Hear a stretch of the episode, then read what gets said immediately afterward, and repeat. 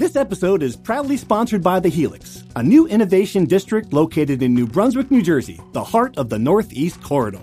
The Helix provides a critical ecosystem for innovation by offering a range of physical environments, a vibrant community of leading innovators, and a strategic central location on the Northeast Corridor. The Helix will uniquely mix workspaces, classrooms, laboratories, venues, and collaborative environments, creating a dynamic community and setting for innovative minds. Universities, startups, Fortune 500 companies, entrepreneurs, researchers, and many others will all call the Helix home. Thus far, the Helix has assembled a community of innovative private and public organizations such as Rutgers Health, the New Jersey Innovation Hub, RWJ Barnabas Health, Hackensack Meridian Health, universities from Ireland and Israel, and others. The Helix is where ideas will come to life. To learn more, visit helixnj.com. From and the Star Ledger, welcome to the Rutgers Rant, your one stop podcast for the Scarlet Knights, with your hosts, Steve Politi and Rutgers insiders Brian Fonseca and Pat Lanni. Let's start shopping. All right. Hello, everybody. Welcome back to the Rutgers Rant. Politi here, Lanni Fonseca. We've got a, a lot of talk about, a lot of stuff going on in the Rutgers world. We're going to talk about uh, big portal pickup. We're going to talk about Caitlin Clark coming to Jersey, filling the filling the RAC for a lot of fun. Pat and I were there for that one. We're going to talk about a huge wrestling upset. I think at least that's what I read on NJ.com. Pat will talk about that. But we should probably talk about the basketball team, unfortunately. Uh, not a great trip to America's heartland. Lost to Ohio State, lost to Iowa. Fellas, I, I watched a lot of the Iowa game, and I, I, I'm just, I'm just kind of stuck with this idea that this is a team that does nothing well. And I guess, I guess that's kind of what bothers me about watching them. And I took some heat for tweeting that it's, you know, Steve Pikiell's doing a bad job coaching this team. But that's just kind of where I'm at. Like I, I just don't, you know, they start off every game in a hole. They don't rebound well or defend the perimeter well. Uh, they haven't figured out how to get their all-star Big Ten center involved in the offense. They they don't share the ball well, and they haven't shot the ball well since like 1976. So other than those five things, it's a problem. This team is just not. It doesn't look like a good basketball team, Brian. I don't know. Like I don't want to pile on, but it's just it, it just hasn't shown you much. It hasn't. And I think it's just the reality of what I've been saying for most of the season that this is just a, a flawed basketball team that was poorly constructed under some admittedly tough circumstances last offseason. And this is kind of who they are. They've struggled offensively for a lot of Steve Pikiell's tenure, and this might be the worst offensive team they've had since his first year, which is saying a lot. I mean, just I'll pull out the numbers now. I wrote about this on Sunday. If you take away preseason bias and just since the first day of the season, they are 280th nationally in adjusted offensive efficiency, 280th nationally. They are 323rd in three point shooting percentage, 29%. They are 321st in two point shooting percentage. They are 310th in free throw shooting percentage. Those are unguarded. The 310th nationally. They are just not good offensively. They don't rebound the ball well offensively to get themselves second chances either. They do play fast. They have the fastest possession length in the Big Ten that's something. They're living up to that preseason notion, but they're really not doing much with it. And then they don't defend the ball well enough, as vintage Steve Pikiell teams have. That's always been the strength. They defend well enough to make up for offensive shortcomings. They don't do that that well. To answer your question at the start of the pod, they do two things pretty well. They defend the rim, and from two point land, their two point defense is ranked ninth nationally, pretty decent. And they turn the ball over a decent amount as far as, sorry, they force a decent amount of turnovers. Right. They have a top 20 turnover rate. Uh, the issue is they don't convert a lot of those turnovers or enough of them into points. Aside from those two things, I agree with you. There's really nothing that this team does well. It, the, the reality is this they're just not a good basketball team. As I've been saying for two months, fans are going to just have to grit their teeth, get through it, which I know is hard because I've seen the reaction to the two losses. But unless Jeremiah Williams is magically eligible, which I do not foresee happening, unless something magical happens, some player takes a huge leap, which again I don't foresee happening. This is just kind of what's going to happen, and Rutgers is going to have to work to not become a bottom four seed and you know get a bye in the Big Ten tournament. That's really, to me, what we're looking at right now. That's the main objective of the season right now. Pat, the, the other part of this, and, and Brian mentioned it, but Steve Pikiell had some low talent teams that have that have had an identity. that have defended well and have rebounded well and have played with a level of toughness and leadership and you know gonna you're gonna have to go into the RAC and put a spike through their hearts Uh, that's missing here right? I mean I, I, and again it's three games into the big ten season. I get it. It's early but where's that? No i totally agree. And i think where what that stems from is a lack of general leadership right? This should be Cliff Omoruyi's team, and he should be a guy that's that has that heart and grit and leadership. And I think there's just been a void since they lost Caleb McConnell and Paul Mulcahy and Geo Baker, Ron Harper Jr. Like those guys were so valuable to this team that they were able to get everyone on the same page. And I think that's severely lacking on this team. Uh, there's there seems to be no general leadership or no no one stepping up in the big moments either. So I think that plays a big part of it. Like who's preaching that identity besides Pikiell and who's holding people accountable in the locker right. room? Yeah. I think that's a big part of it. Who's throwing a chair against the wall? Who's you yeah. know slapping his fist against the floor? And and I know we've talked about this so many times, folks. And I, it, but it, it, this really the season unraveled in the spring, and that's what happened. You know, you lost the guy Paul Mulcahy who was that person. Cam Spencer, another. You know, he's he's doing a UConn. Just a, it's a really good player uh, they didn't replace them. That's going to be the lesson from this team, I think.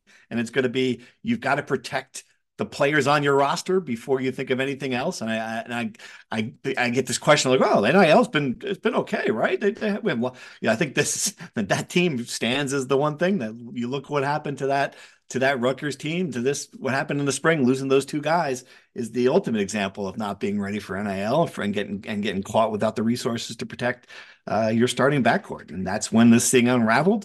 And I think we've kind of we kind of let ourselves believe it was going to be better. They bring in guys, they play faster, they play a different style. Well, look what and uh, Brian, th- I come back to this too, but look what's happened to Cliff since Paul left. Like no one's getting him shots near the basket, and I get it. Like he's some of that's his own doing. He hasn't developed an offensive game, but those alley oops, those dunks, those play like they're all gone too.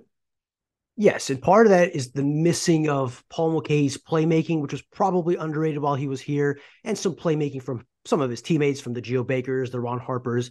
Some of that is the fact that he has no space to work with. I feel like I keep repeating myself with this, but they don't have any shooters to spread the floor out. There's no offensive player that right threatens the opposing defenses. Like no one is going to go out on the perimeter when Gavin Griffiths is shooting 26% on threes. Well, not to single him out, because again, Aundre Hyatt is the only guy shooting better than 31% on threes. So when that's the case, why are you going to go out on shooters? Noah Fernandes, a guy who came in with 39% shooting career wise at UMass, almost seems afraid to shoot threes. Steve Pikiell talked about having a long talk with him about needing him to be aggressive because after the Stonehill game, where he scored zero points, there were points in that game where it looked like he was afraid to throw up a shot. I saw it with my own eyes at the RAC. And he bounced back, had a 17 point game at Ohio State, and then he had another zero point game against Iowa. So he's not yeah. holding up that end of the bargain. And again, what that results in is that teams could pack the paint. And Cliff Omoruyi, a guy who already struggles finishing around the rim when there's no one defending him, when he has two guys on him, it's almost impossible, right? So right. while I do think that there is some blame here that Cliff hasn't gotten better, I keep hearing the word regressed. I don't think he's regressed. I just think this is who he is, who he's been, and he just doesn't have the help around him that he used to have. To the right. point earlier that Pat brought up about leadership, Cam Spencer was a guy with a maniacal competitive streak. This guy would scream expletives and punch the wall when he missed one three pointer in practice with nobody watching, right? Like that, that, that is contagious.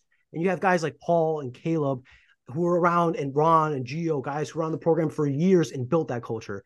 Rutgers veterans this year, aside from Aundre Hyatt and Cliff Omoruyi, are guys like Noah Fernandes, who's a sixth year guy who just got here. Austin Williams, a seventh year guy who just got here. Right. So there's not a core of guys here that continue the tradition. And you know, aside from the two freshmen, there aren't a lot of young guys to pass that on to. So I think it's just a you know a conflation of a lot of things. The major thing to me that is the major, major big issue. There's not enough talent. There's just not enough talent on this team. And that's obvious to anyone that's watched this team play any game aside from maybe the Seton Hall game where the gods smiled upon them and let them hit 50% on threes. Because as we can see in the past month, Seton Hall is good, man. Shaheen Holloway is doing an awesome job with that team. Don't, Don't go here. You're just gonna doubly. You're gonna go. You're gonna go doubly get, get the fans angry at you when you when you point out that Seton Hall's well coached. Yes, and I won't even bring up that Rutgers is one and six in quadrant one games. And by the way, that one win is Seton Hall because of how well they've been playing, because they were 0 and 6 before Saturday. I won't even bring that up. But Shaheen Holloway has two top 10 wins at home. He has a road win over a top 25 Providence team. And he's about to enter the AP top 25 after we said they were dead after losing to Rutgers. That is an incredible coaching job from him. He's getting so much out of Kadary Richmond, out of Al-Amir Dawes, a guy who people again were leaving for dead because he couldn't hit the broadside of a barn on threes. Now he's, you know, destroying a great defensive team in Marquette. So a great coaching job for Shaheen Holloway. That's aside the point. My point is that this Rutgers team does not have enough talent to realistically think they're going to go anywhere else this season. I, am going to make the counterpoint that I do think there's talent on this team. And I guess that's what I keep on coming back to. When you've got an all Big Ten center. You've got you're supposed to have a four star recruit come in. I get it. He's struggling. Gavin Griffiths is, is struggling. I mean, Derek Simpson led them at the end of last season. I think there's more pieces there, Pat, than maybe we are giving him credit. It just I just don't think it's fair to say eh, there's, there's not enough players, right? I just don't I just don't agree with that. I, I, on some, I think what you're what to, to take both sides of this. I, I, think there hasn't been any cohesiveness with that talent, right? Like one guy has a, a like Derek Simpson played great at Ohio at Ohio State. Um, and he had a decent game against Iowa, but there's been no continuity with Cliff. I just yeah. think all the all the talent hasn't come together yet. And maybe that's the one silver lining of this team. Maybe if if in the best case scenario, shooting picks up, the defense picks up, they find something there's a lot of season left. So I guess you can always fall back on maybe there's a, a, possibility that that talent comes together at the right time. What I want to say about those two guys, Derek Simpson and Gavin Griffiths, I think they are victims of unfair expectations in the preseason. A lot of people thought Derek Simpson was going to take a jump as a sophomore that a lot of players do. And a lot of people hung on to the Indiana game, that Michigan game in the Big Ten tournament where he had that big, you know, big, big performance at a big spot. But you really have to look at what Derek Simpson was last year, right? He shot 21% on threes. He shot 43% on twos. He was highly inconsistent as he is this year. And he's just, he was a, a three star recruit in high school. And this is just about reasonable expectations for him, right? Like people thought he was going to come in, have a big sophomore year, take that Geo Baker jump. And maybe that was just too much to put on him, right? Maybe he's just not capable of doing that. And Gavin Griffiths, similar point. Yes, he's a four star kid. Yes, he was the highest ranked kid they signed, but again, he doesn't have a lot of help around him. There's no no other players creating open shots for him very often. And again, when he doesn't when he does have the open shots, he's not hitting them. I think there's a lot of pressure on him to be this freshman four-star savior of this team, which I'm sure piles up and snowballs and mounts on. And that's a lot of pressure to put on an 18-year-old kid, right? Like, and I know the obvious thought from this is like, how will this impact the five-star kids coming in next year? I think those kids are a different breed and a higher talent. It, being the number two and three players in a class are a lot different than being the 25th or 30th, wherever Gavin Griffiths was, right? I just think it's easy for a lot of fans to start to waver on Gavin Griffiths. I don't know if we're there yet. I do think the fact he hasn't had a big performance aside from Boston is a little worrying, but I do think that he is fighting against a lot of unfair expectations. And I'm not I'm not throwing in the towel yet on Gavin Griffiths. But again, I, I, I see your point. He's talented. He's not ready to be the savior of this team. All right. The the one thing we think both can agree, all can agree on, is that it, it that this Indiana game on Tuesday night is a must win. They get home game, gets a quad three. Talk about, I mean, talk about a program that's uh, in some trouble and an Indiana team that they have beaten when Indiana was at its best. This is a this is a team everyone talks about Iowa's a bad matchup. Well, Indiana is the exact opposite for this team. So you get Indiana home, then you're at Michigan State, which is struggling as well. You get Nebraska at home. If this thing's going to turn around, it's going to turn around in the next eight days. Do you agree with that? Yeah, I think the, historically the Indiana matchup, like you said, is, is a great one, and every exactly what you're saying is the teams go through highs and lows and you just got to ride the momentum a little bit. Uh, yeah, I think you're 100% right that if there is going to be a turnaround, it needs to start now, and it needs to start with Indiana as the first step. If they do lose this game, it's their first quad three loss. Like they have no bad losses yet, as much as the Stonehill win felt like a loss. They have no bad losses. This will be their first bad loss. Adding that to a resume with no good wins aside from Seton right. Hall, that spells disaster, and that really is But we're talking about different things now. We're no longer talking about NCAA tournament resume. We're just talking about don't finish last. I think that's where I'm at. Like I'm not looking at like let's get this team to Dayton. let's you know get this team to even the NIT. It's like let's let's just get a competent basketball team where you're not you know cringing every time you put on the television to watch them. I think that's the next step. I, I don't know, man. Let's let's recalibrate expectations. I don't think they are punting on the NCAA tournament because I do think they still believe and they have to kind of keep that belief alive to really have any motivation going for the rest of the season. I don't think they're going to make the NCAA tournament, but let's play along. I think you have to win Tuesday. That is an absolute must win to keep any small flame that's alive alive. Now, I would argue that if the NCAA tournament is no longer a realistic expectation, what I don't think they'll do, but what I think they should do is start planning for next season. Start playing the young guys. Start giving Jamichael Davis and Gavin Griffiths 25, 30 minutes a night. Start trying out Antwone Woolfolk in different positions and more minutes. Start giving players essentially a tryout for who are the guys we can trust to be reliable parts of the rotation next year when we do bring in this Fab Five class and figure out what holes we have to plug. Do we have to get a transfer center? Do we have to get another shooter? Do we have to, uh, you know, like plan for a Mawot Mag? Is he going to stay? Is he going to go? Like you have to figure out the roster for next season if you're going to be punting on this season. Because I think Rutgers is at a point as a program where the NCAA tournament should be the goal. And if you're not going to reach that goal, it doesn't really matter if you finish eighth or 12th in the Big Ten right? I, I, I just that that's the way I see it. Pat, I'm already there. I'm already there, right? I want to see those. I want to see those players now. Like I don't need. You don't need to punt, right? So exactly. The ball's already left my foot. Adam Korsak's coming to the game for me. I mean, I, I just, I mean, honestly, I just, I, am kind of ready. I was focusing on next season in November, so I guess, I guess I'm kind of ready for, for that to happen.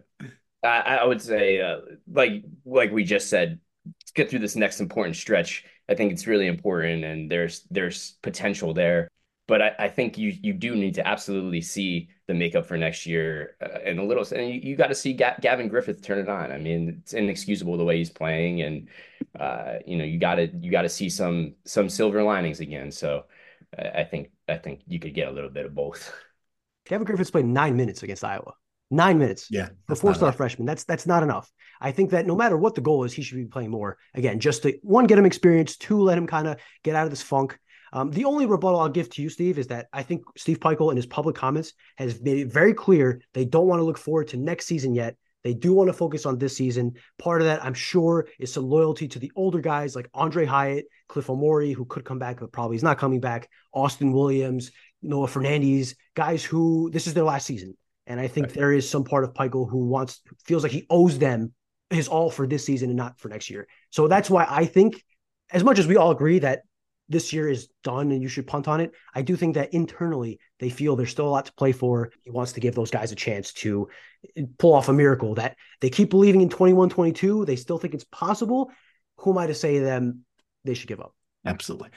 All right, let's talk about some good basketball because we did see some good basketball.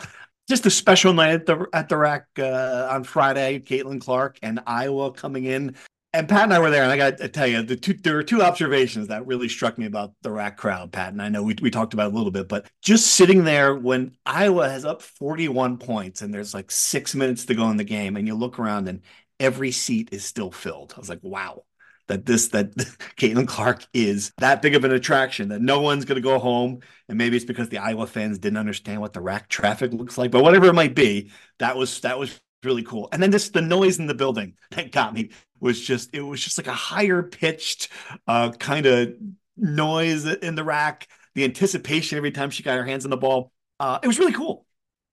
I, I totally agree. I, I, thought it was one of the better things I've ever covered. I, I thought like you could feel the excitement. Uh, it was like a feel good story. And even Caitlin Clark in her post game comments said that that was like the most amount of young girls that she can remember yeah. crowd in a really long time, which I thought was like fantastic because you had all these girls coming from New York City and Pennsylvania. We interviewed a few from and all over New Jersey to to come out and be inspired by her. And I thought it was just exactly the type of thing we expected coming in that Caitlin Clark was going to put on a show. The crowd was going to be very into it and I thought when she did that like victory lap at the end of the game and got a standing ovation and then was signing autographs, it was it was special. Uh, I think that's the only way to really put it. You just think about how much pressure is on her shoulders to perform in all these games, and then she doesn't she doesn't shoot well to start. She picks up yeah. an offensive foul and like waves dismissively at the ref, and I thought she was going to get teed up, which would have been pretty interesting. But she still finishes 29, 10, and 10, stays into the game, and and and you know stays with the fans, signs autographs, high fives. It was like a, it was like a Taylor Swift concert with the people like trying to get a glimpse of her, trying to touch her hands. I mean, this is the stuff that was happening. You're like, and Dave Jones from who covers Penn State for for Penn Live, at least he will for another few months, made the observation that she is the most famous athlete in college sports right now. I, I don't think you can argue otherwise. I think she totally is. It's so funny you you say that because for the last three days, ever since I tweeted out my Caitlin Clark story, all I've gotten is just a back and forth thread in my D, in my in my notifications about her versus Angel Reese and who's better. No, like, see, oh, it's great. God, it's incredible. Like I'm not even joking. Over 200 replies of just well, okay, the line is this long for Caitlin Clark, but have you seen it for Angel Reese? And I think it's so exciting for the game, and it's it's terrific. So it's almost like uh, baseball's version of like Mark McGwire and Sammy Sosa for the home run race, right? Like two players just absolutely bringing a whole nother level to the game. It's fascinating, right? And it was it was enough that we could ignore the fact that uh, the Scarlet Knights were kind of the Washington Generals of this show. Like I didn't, I didn't. I mean, it was really, uh, it's not a good, not a good team this year uh, for Coquese Washington. I don't think people expected it to be good. Uh, it's understandable. I guess she had some really good news though, Brian, with with in the recruiting. Um, in you know, uh, the day after, got a five star recruit. Um, it's going to need more than just one player to turn this thing around. Obviously, I'm always impressed when I'm around her. Like I think she's She's really just like just comes across like a leader. Uh, gives great answers at press conferences. It's funny, uh, engaging. Like I, I don't know. I can see why Pat Hobbs hired her, and I, I, if you're a Rutgers fan, I wouldn't give up on her yet. I guess is what I'm saying. Yeah, it's way too early for that. She obviously had a huge rebuild in front of her, and I think she's doing a good enough job, right? I don't think she's necessarily behind on what you think, and obviously the next step on that is landing. Um, Kiyomi McMiller, a uh, she's a five star guard, 22nd ranked player in her class in the ESPN rankings, which are pretty much authoritative, I would say, because there's no 247 or rivals or anything, right. uh, no equivalent of that. She plays at Life Center Academy in Burlington. Um, now, again, the expectations should be kind of tempered here because she is a Gavin Griffiths level player as far as like a top 25 player and not a Caitlin Clark, who was number four in her class. And the talent level is just, you could obviously see where, like, I was watching some of the game and she's making uh, in transition, a bounce pass, like threading the needle, super impressive. Like that is a level of talent that that's not what Kiyomi McMiller is. Not to downplay what she is, huge accomplishment for Coquese Washington and company. Just want to kind of temper the expectations there. Of course. But to your point, I've always found Coquese very engaging. Very, I'm always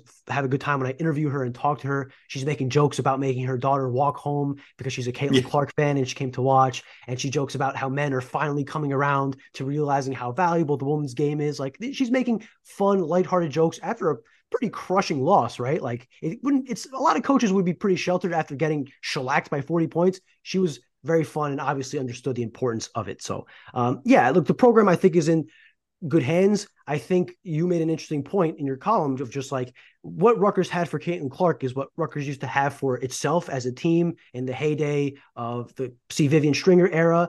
I'm not sure how close they are to bringing that back. Like I think they're still a ways away, but I think there is potential in the program to return there if they can get players like Kiyomi McMiller, if they can continue developing, and if Coquese Washington can kind of. This is a coach that won the Big Ten three years in a row with Penn State. Like she can coach. I think she has a chance of bringing it back there. I just don't know how long it'll take. It's a long ways, obviously.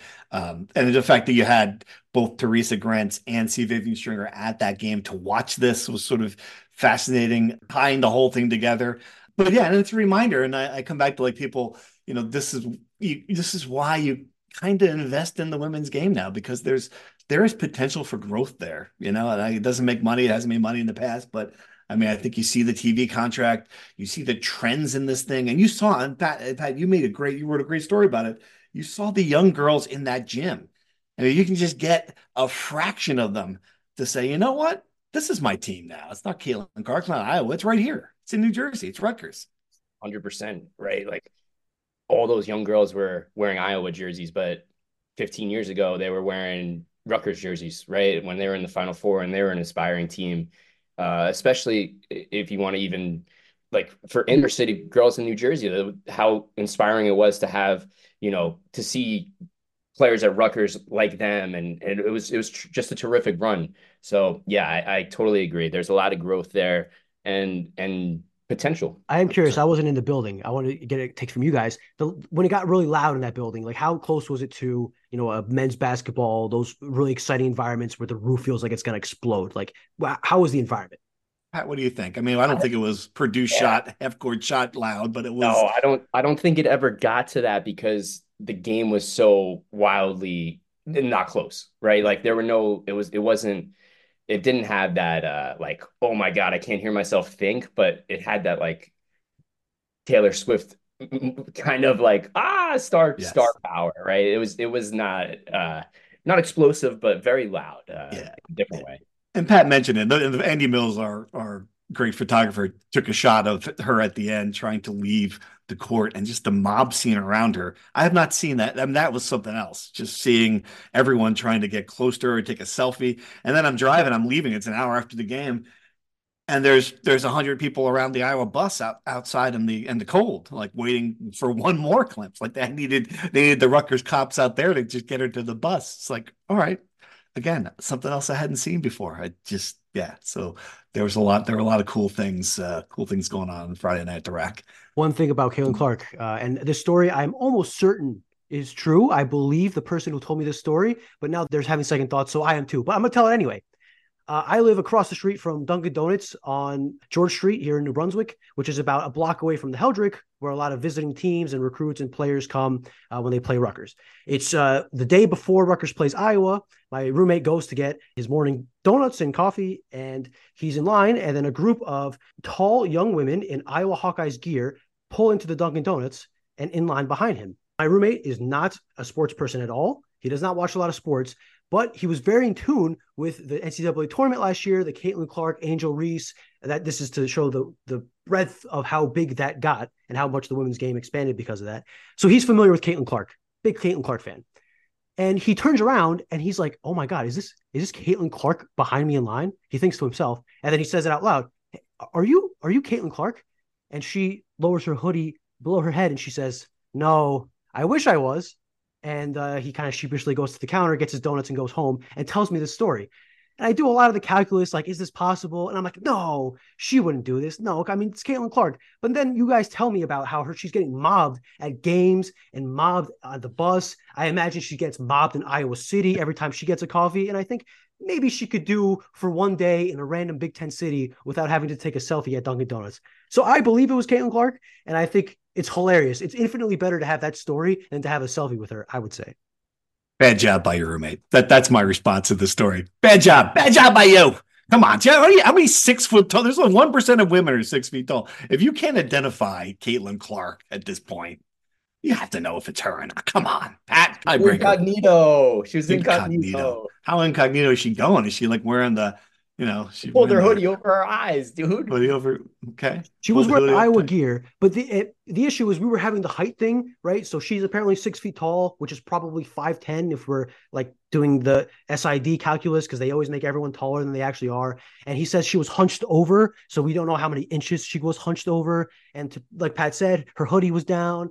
And there's also again the, the the shock value of like, did I just get big timed by Caitlin Clark, or was I this was this actually a genuine identity crisis mistake on my part. Listen, I wasn't there. I'd like to think I would identify her, but who knows, right? Who knows? I, am just glad my roommate didn't go in the corner and take a creepy photo to have evidence of this. I think it's better if it's just an audio story and uh, I'm the only one in this apartment that does things like that.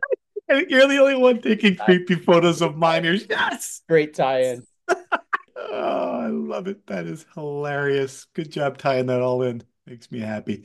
Experience the Heldrich Hotel, a luxury hotel that's perfect for both the business and leisure traveler.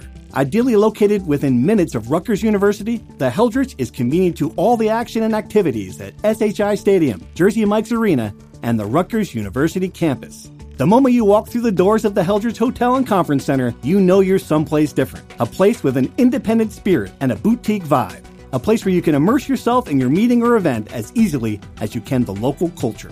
Located in the heart of the city, the Heldrich lets you experience all that New Brunswick has to offer. Whether you're coming to New Brunswick for a fun weekend with friends, in town for a Scarlet Knights game, or attending a business meeting, book your accommodations today at theheldrich.com. All right.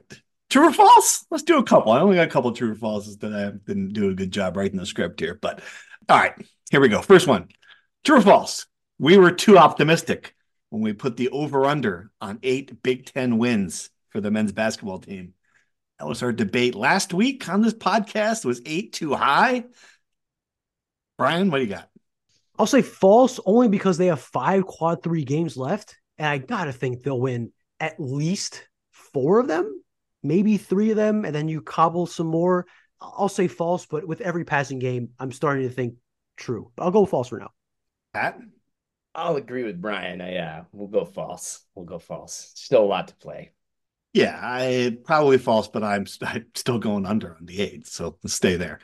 All right, true or false? Malcolm Ray, the big news out of the transfer portal from Florida State, will not only fill Isaiah Iton's role on the defensive line, he will be an improvement. Pat, did Rutgers upgrade in the transfer portal? True or false? Yeah, he had a great season for Florida State. Uh, if you look at the stats, like a bunch of tackles for loss, a lot of pressures. He was an impact player for one of the best teams in college football. You got to think that he's going to be a big upgrade at a position that Rutgers really needed to fill. So, yeah, absolutely. Uh, definitely an improvement for sure. The other guy that he's also replacing is it's also important to keep in mind that Mayan Ahanotu was a right. very important piece in the middle of that Rutgers defense. So getting this guy is is huge to fill both those roles. Ryan? Absolutely true. This was a rotational guy at a team that should have made the college football playoff, not to rehash that discussion. And Florida State wanted him back as a rotational guy, but I think he thinks he wants to be a starter. And I, I, mean, all the power to him. He took an official visit to NC State before Rutgers. And I think at Rutgers, he saw one, the opportunity for playing time with those two guys graduating and moving on. And two, the success they've had with transferred defensive lineman from Ahanotu to Iton mm-hmm. to Ifan Maijeh. Uh, and I think he could, feels he could be the next guy. He was very excited to commit to Rutgers. He was uh, at dinner on Saturday night. The plan was for him to announce on Sunday morning, but on Saturday night at 8:37, he tweets out the video and shows coaches, "Hey, coach, look what I just did." And so I guess the cat was out of the bag, and uh, he committed late Saturday night. Yeah, this is a great, a great sign for Greg Schiano. I think it's as simple as uh, Greg being able to say, "Do you want to play 15 snaps there or 50 snaps here?" And that's what they did. And they got a guy that could sell him on playing time. Uh, and uh, yeah, I think it is an improvement. He was he was really good at Florida State. So that defense just keeps on getting better. All right, true or false? Corey Hetherman's loss is a huge blow to this defense. Some bad news, Pat. Yeah, huge blow. Uh, he's, he's a very successful coach. He right hand guys with Joe Harasymiak, defensive coordinator. So I think uh, Rutgers, a lot of its success the last, or even this year with its defense was its ability to retain all of its coaches obviously losing Hetherman is going to hurt. They're going to have to find a good replacement for him. Brian. Absolutely. Huge loss. Uh, he's proved his worth as a defensive coordinator at the lower level at James Madison. His first year as linebackers coach here, we worried incessantly all offseason about the thin group at linebacker, the inexperience at linebacker. And he made that one of their better defensive groups, and they got even better his second year. He made Deion Jennings a really good linebacker. He has Tyreem Powell, at, at almost an NFL level that he probably would have gone to the draft had he not hurt his hand, right? Like he's done a great job with that position group. And I think it, he was at a crossroads where his contract was ending in February. So he was either going to renew it here at Rutgers or go somewhere else. James Madison was a possibility. There was thought that maybe if Joe Harasymiak took the head coaching job there, he could join him for the DC job. Obviously, Rutgers kept Joe Harasymiak, but Hetherman goes to Minnesota where PJ Fleck gets a hit in the war. PJ Fleck fights back against Rutgers. He said, You might take my quarterback, my defensive line coach, my offensive coordinator, my defensive coordinator, uh, my offensive line and Curtis Dunlap, my defensive lineman in Mayan Ahanotu, but gosh darn it, I will take your linebacker coach and make him my DC. Point one, PJ Fleck. There you go. About 12 points for Greg Schiano. I'm going to go uh, uh, it is a blow, but I don't know if it's a huge blow. You you want your assistants to to move up to, to do higher jobs, so I'm going to go false right now for that one. But still, yeah, I mean, now get, Greg's got to hire someone new, so let's see who he brings in. Uh, all right, couple more. Uh, true or false? Coquese Washington is going to recruit the Rutgers women out of this hole. Talked a little bit about it. She also had a four star in the fall. I mean, it's a big hole, though. Pat, is is is that doable? True or false? I go back to that Purdue game they played right before the Iowa game. They were, mm-hmm. You know, lost a really a heartbreaker to a really good team, and I, I think you're seeing signs that the program just needs to take, and it's going to take some time. Getting Destiny Adams, that transfer was huge too. I think uh, she's got a good grasp of the New Jersey scene, and that that's always a plus. So I, I, I have faith. I think she will. True. Brian. Yeah, I think true. I think um, there's a lot of room to grow. Again, I don't know if she'll bring it back to Final Four level good that it was at its peak under Vivian, but I think she has a chance of making this a good, solid Big Ten program at worst. So I'll say true. Yeah, true. Let's see it get to the uh, middle of the pack in the Big Ten first. That would be the first step. Although it is interesting that adding uh, they're adding UCLA, USC, some really good teams the, from the Pac-10 and women's basketball to make it even harder. All right, finally, true or false? Wrestling will have its best Big Ten season. Wow. Pulled that one out of my butt, slapped it into true or false. Pat, you're the only one who can answer this with any authority. Is that a true statement? They have the opportunity to pull off their most significant Big Ten win, which would be over uh, Minnesota or Ohio State, which is coming off a really big win. So if Rutgers, they're in a great position with a really good dual meet lineup. If they can beat either one of those teams, I think you throw out whatever the record is. That's a significant step forward in the Big Ten. Obviously, they've never beaten either of those teams. Uh, it would be a huge deal. I think they're in position to do it. I think those are going to be two really must see matches uh, at the end of January, early February. So there's definitely an opportunity. And I think this is their best dual meet team of the Big Ten era. So I, I think it's uh, I think it's true. Now they beat up on Rider, but their best wrestler lost. Is that the upset I'm talking about? Is that what happened? You're yes, uh, yes. Kind of a surprise. Their highest, ranked, their highest ranked wrestler, Dean Peterson, who was a little dinged up, came back against Rider and got upset. Uh, was a big a big blow for Peterson, who was ranked number two in the country at his mm-hmm. weight class. Uh, that was a shocking upset. But I think the upset that you're referring to was positive for Rutgers. It was that Michael Chetta, he's their 149 pounder. He's not a backup per se. He's he's right in the role at 149, and he upset uh, a really good guy from University of Pennsylvania, which lifted Rutgers to a big win over Penn. So you're you're on you're on you got That's exactly what I was right? referring and, to. How uh, did you know what I was talking about? Yeah, so uh, yeah, it was an interesting weekend for wrestling, and they got a, a, a nice duel on Friday against Indiana, which they they should be pretty favored in. All right, I'll leave. I'll let Brian off the hook for answering that question. All right, good job. True or false over. Let's move on. Some comments from uh, questions from Insider because uh, Rutgers Insider, we got a bunch of them, and they're all good this week too. So good stuff. All right, first one and I love this one. Who do you think Rutgers is missing more this year? Paul Mulcahy, Cam Spencer, or Caleb McConnell? And it's great that we haven't talked about Caleb McConnell in this equation, but they're missing him too. Brian, you only can pick one. Which which one? Who? This is very difficult because the right answer is all three. Yeah. I'll go Cam Spencer only because they need a guy who could create offense. And I know Cam Spencer isn't a dynamic guy who's going to dribble to the rim and finish, but he's shooting 40% on threes, which is astronomically better than anyone they have. Um, so I'll I'll go Cam Spencer, but really you can't go wrong with any of these three guys. Pat, can you make a case for one of the other guys? Who yeah, I, I I think when you look at Rutgers and what's lacking the most, you think about their identity in the defense, they've lost their most their best defender. I, I think to me, like when they lost Caleb McConnell, uh, they lost a big piece of like the guy that held that defensive identity together. So I'm going to say Caleb. Yeah, he eight, he had six, seven rebounds a game, defended the best player. It's a good point. Um, it's great though, and I mean that. Like, I was gonna, I was gonna say I'm okay before we started this equation, simply because of the glue guy, the spirit, the energy, the point guard, the dish. You know, and I think I just don't think Cliff is the same player without him. I think that's just something that uh, it's just been missing. Yeah. So uh, all three of us came up with a pretty compelling answer for each one of those guys, which is uh, tells you something right there. All right. Got this question a lot from different people. I'll use Brian Case because I think he phrased it really well. How do you think this current basketball team feels about being one and done? Uh, how do you think it feels about the whispers of a weaker team and only being at Rutgers for one year with the Fab Five coming in? Is that affecting this team? Uh, that's one of them. Is it a wait until next year mentality fan, from the fan base affecting this team? Are they just this bad? A little bit of both. A lot of questions wondering if all of the stuff. I mean, we I mean we banged the drum bigger than anybody in December. You know, about about Dylan Harper, about Ace Bailey. Do you think, Brian, that that stuff is seeping into the locker room? Absolutely, without a doubt. I think it's very clear with the way that Steve Pikiell pushes back every time we ask him about next year, Ace Bailey, Dylan Harper, the 24 25 season. He's always saying, I'm worried about this team. And I think he feels that. I think these guys are on social media as much as they don't want to be. Uh, Derek Simpson said Twitter is a toxic place after his game winner against Stonehill. He said he'd stay off Twitter because it's toxic. And I think they see that everyone is talking about Ace Bailey and Dylan Harper. He sees we're writing about them. He sees other people are talking about them. He sees fans talking about it.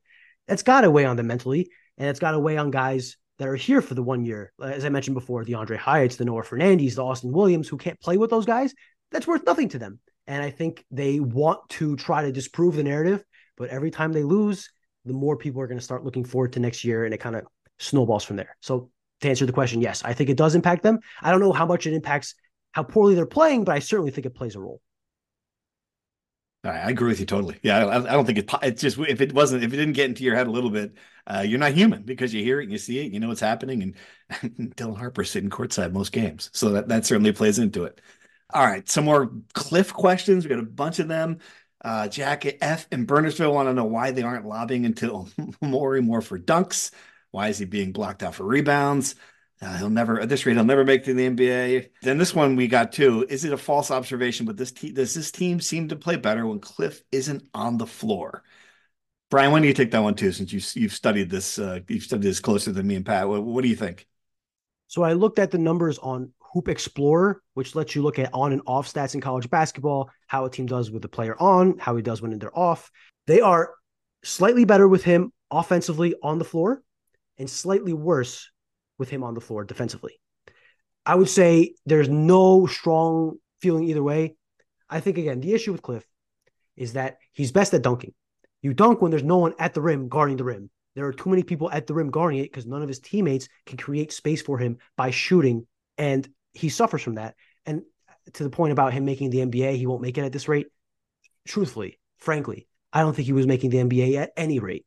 I think that was kind of a pipe dream, and I don't blame Cliff for believing it. But I think the reality is that he's a very limited player whose defense is pretty good. He's a big reason they're one of the best two point defenses in the country. But his offense is obviously very limited, and I just don't see a place for him in the NBA. And that's the truth. And I, I, don't enjoy saying it, but I just think that's that's the truth, and it's hard to dispute. And it's just as a follow up, someone asked about whether he'd be back next year. I don't know that that's the answer either. It feels like Cliff needs to move on or is going to move on. I thought that before the season, and it's still going to be the case at the end of the season. But yeah, it's interesting that uh, you say they're worse defensively when he's on the floor, slightly worse defensively. So they are slightly worse defensively with him on the floor by two points per 100 possessions. Okay. Right. So very slightly. Yeah. Very slightly. It's it's not it does not make a major difference either way. Per this data, which is all the games, the high major games, the low major games, everything right. in between, the first 15 or 14 games of the season. Um, Pat, what's your instinct tell you? If you if you're the if you're the coach now, would you be leaning in on Cliff because this is, I mean, this he's a star. He's the guy who brought you here. We're going to get him 12 shots if it kills us in the next game, yeah. or are you starting to are you starting to move in the other direction? No, I I go all in on Cliff, and I think he needs a.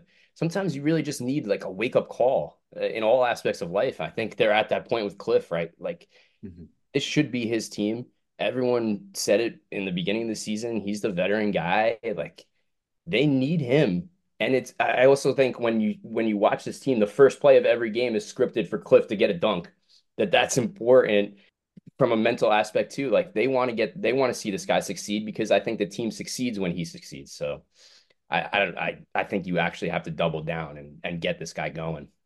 Uh, I agree. All right, question about Jeremiah Williams, Brian. Is the NCAA going to give Jeremiah Williams the Naseim Brantley treatment? Reference to the receiver on the football team who uh, just never, just never heard anything back. Like don't call us, we'll call you, NCAA. Um, with so much riding on next season, his veteran presence and size is needed. Do we have any idea? Do they have any idea what's going on with him? Okay, so Jeremiah Williams was almost never going to play the season because he is facing trouble on two fronts. The two-time transfer front is pretty much resolved because mm-hmm. of a lawsuit in West Virginia that essentially made it that the NCAA is letting all players in winter sports that are two time transfers play immediately without any trouble, right? So if Jeremiah Williams was a standard two time transfer, he would be playing right now. The issue is he also has a gambling situation hanging over his head that the NCAA has not ruled on. The current guidelines and expectations would be that he would be punished for half a season. He cannot be punished for half a season until there is a ruling from the NCAA. Now, there is a thought that maybe he gets punished with time served, as though he already served his half season. Um, I'm not sure how that would calculate because he technically would only be eligible starting the f- last week of December, whenever that ruling in West Virginia was. The the the feeling I have is that Jeremiah Williams would be eligible to start the 2024-25 season, which is a significant improvement from what it looked like two months ago, where he'd have to serve a half season suspension for that gambling thing. So he will be able to serve that half season suspension in the back half of this season and be ready to play the beginning of next season. That's my thought. That's my understanding. That's my educated guess.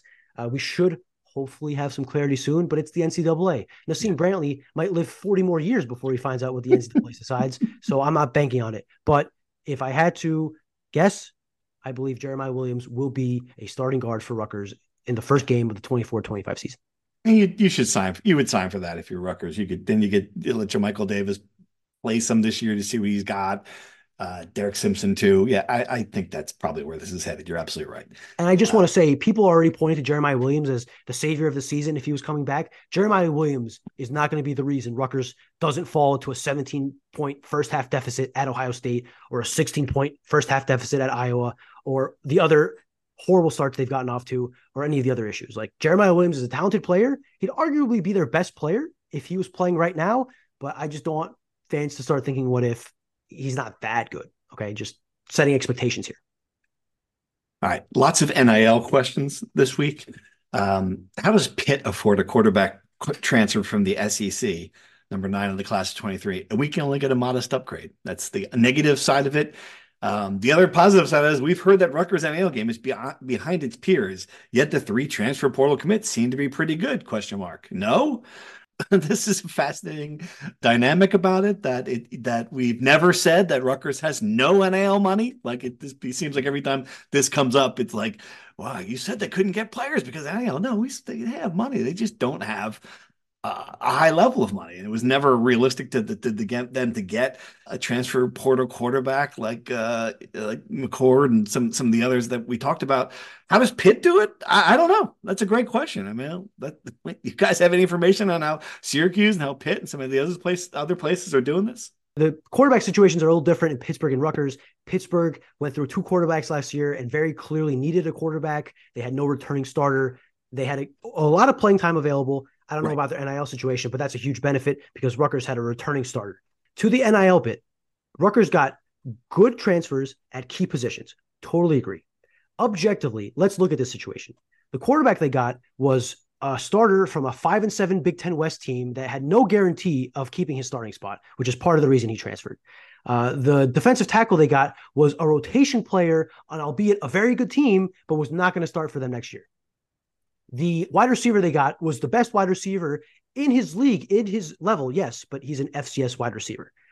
And my point is like they're not getting these high, high level players that a good NIL program would have. Like Ole Miss is starting running back, the best running back in the SEC, could have come back to the SEC West favorite if he went back to Ole Miss. Instead, he's entering the portal to get a huge payday somewhere else. Like the Rutgers is that's the Rutgers is never going to get to that level. But my point is like there's a whole other level to this thing that Rutgers is not at. Rutgers NIL level is good enough that they will get, you know, good, solid transfers, but not players that are going to elevate the program from where they are now to the next level. That's a great way of looking at it. Absolutely. And and to think that it's not a problem, I think you're kidding yourselves if you just don't. I mean, again, it's not like we're talking about this. We're just oh, we're just assuming it's a problem. We're talking to people who are telling us it's a problem, right? Like Keith Sargeant interviewed 20 people for that story and heard the same thing from 20 different people. So let's just keep that in mind that if they get, if they have some success, and yeah, I mean, that was, that was a really good one with Malcolm Ray. Um, it doesn't mean that the problem is solved. So I agree with that totally. And here's one about uh, Pat Flaherty that fills into what our second job today was. The Giants fired their offensive line coach. Any chance they go after and get Pat Flaherty re- to return? Jeff and Essex, Essex Fells wants to know. We were there um, at Giants camp today. It was a big story for them to, to move on from Bobby Johnson, offensive line coach. I think long overdue.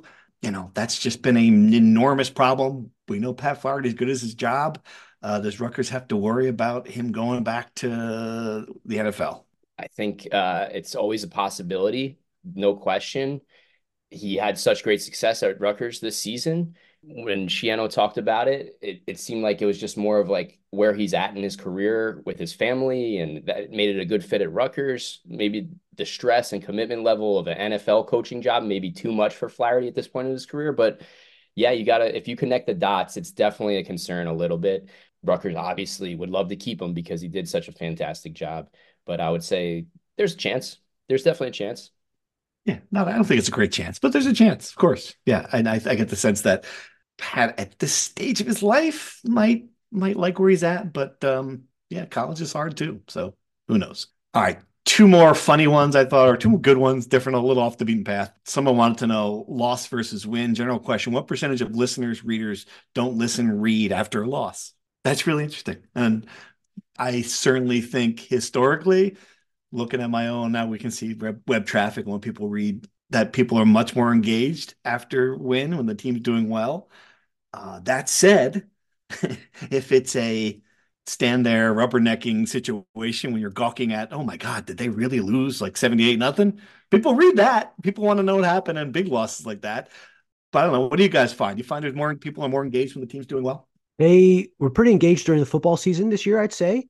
Uh, a recent example with basketball, when they almost lost to Stonehill, that story did pretty well. When they lost convincingly to Ohio State, that story did not do so well. So I think I agree with you. The extremes, when they win or when they lose really badly, it does really well. If it's a ho hum game, either direction doesn't really do well. Um, to bounce back to what we mentioned, the, the, previous question, just really quickly, I just looked up Pat Flaherty's contract.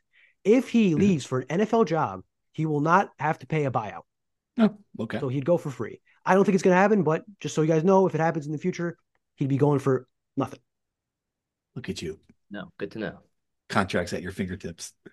Uh, all right, good answer on that. Uh, final question. Basketball is me down a bit, says CJ and Basking Ridge. So let's change the subject. What's your New Year's resolution? Oh, I like this. I like it. My New Year's resolution: stay off Twitter. Whoops, I broke it already. Um, what do you guys got? Got anything good, uh, Pat? Come on, what you must have something. Go go to Brian. I got to think about it. Brian, you got nothing? New Year's resolution? Uh, not really. Guys aren't old enough for New Year's resolutions. Is that what it is? Or is this a general? Is this like a Zoomer Boomer thing that only people my age have to like vow not to, vow to get on the get on the Peloton more than uh, once a month and um, try not to drink themselves to sleep five days a week? Is that is that what you're telling me? You guys don't have these? You don't guys have to do these same things? Come on. I just think I have a disillusion with the resolution. I just don't really. I know it's not going to work. Like it doesn't turn January first and suddenly I'm a different person, right? Like I also didn't have much time to think about it, to be honest with you. Um, I don't know, lose some weight. I've been getting a little fat from this job, making me stressed and working a lot. I don't know. That should be your resolution is to to work less. I'm gonna give I'm gonna give you a resolution. Take some time for yourself, man. Put that down. Write that down and put it hang it on the wall. Politi says my resolution is take some time. And then you can point this out to me when I text you at 1030. Hey, you see that tweet about the hmm? Pat, you got anything or no? Uh, I think that's uh, a good one because I've hmm. uh, definitely. Yesterday, I was at, a, at my own baby shower. I'm having a baby in a month. I don't know if the podcast world has known this. Either way, uh, Brian texted me about the long snapper commit. He said, "Ah, yeah, we'll get to it. We'll get to it." so, so that's a little funny tidbit right there for you guys. But you're uh, you saying to me that your baby shower is more important than Rutgers landing a long snapper out of the portal. Is that what you're trying to tell this this this audience right here? Is that what you're saying? I just Come think on. the dichotomy between the beat reporters that should be known uh, for the public, if it's not already obvious enough. I'm just saying. I saw he spent a two year mission in Zimbabwe, and I just felt that Pat had to know. He's fluent in all three local languages. Like I was like, and honestly, is this I, right? Really? Yes. He's th- fluent right, in three Zimbabwe languages. Wait, Come, come back again. His, according to his BYU biography, and according to the story I wrote, that apparently you didn't read, Steve. No, didn't read it. Didn't didn't. You cared so much about this the BYU law long long- snapper that you Oh, didn't even read it. Didn't Um, read it. So, uh, full transparency, Pat had mentioned the baby shower earlier in the week. I completely forgot. I saw the kid committed. I texted Pat. He says he's at a baby shower, and I felt so bad. I wanted to crawl into a hole in the floor that I'm like, what, what, what am I doing, dude? Like this poor guy is having a Sunday off. He's at a baby shower, an important moment in his life, and I'm out here bothering him with a text about some kid in BYU who went to high school in Idaho. Like, who cares, dude? Screw, screw that baby shower. Oh, look. Oh, another diaper pal. Oh, thank you, Aunt Tilda. Oh, it's so lovely. Another onesie. It's a cute one with little cars on it. Dinosaurs. Dinosaurs. Oh, it's a boy, so that's right. You're getting dinosaur onesies now. Wait, so again, you didn't answer my question. The the, the new long snapper speaks three Zimbabwean languages. I did. I don't. I'm just. You're. I'm confusing Pat's baby shower with the long No, no, snapper in Pat- Zimbabwe. I'm just. Pat's, I'm, Pat's soon to be born child speaks all three Zimbabwe languages. okay. They play they play the Duolingo into his wife's stomach at night. Well, Candace did go. Candace did go to Princeton, so I'm not. I'm not surprised by this at all. This is totally. So his this is his bio. Missionary service served a full time mission for the Church of Jesus Christ of Latter Day Saints Mhm. in Bulawayo, Zimbabwe, from 2018 to 2020. He is Mhm. fluent in Ndebele, Xhosa, and Shona. okay. I looked all three of those up. Those are native languages. They're not just made up things on the But bio. look, I'm not telling you how to do your job, but somebody should write a story about this. This is very interesting to me. Thank you. I'm sure our editor will love that we're going to go to him with a pitch. Hey, boss, I got a great story. Oh, who's it about? Well, it's about the new long Well, snapper. but, at but the long snapper speaks three Zimbabwean language. I think that no, that's good. I think I I predict that he. When we can come back to this, I predict he'll be all in on that. Absolutely, good story. I love it. I think it's fantastic. I'm calling dibs now. Calling dibs. All right. On that note, anything else? Brian and I will be at the RAC to watch Rutgers, Indiana. Hopefully, a win that will make it a little easier to talk about this stuff uh, next week's podcast. Until then, thanks for listening. Thank you for listening to the Rutgers Rant. To participate in the conversation and receive live updates about the Scarlet Knights directly to your phone, sign up at nj.com/insider.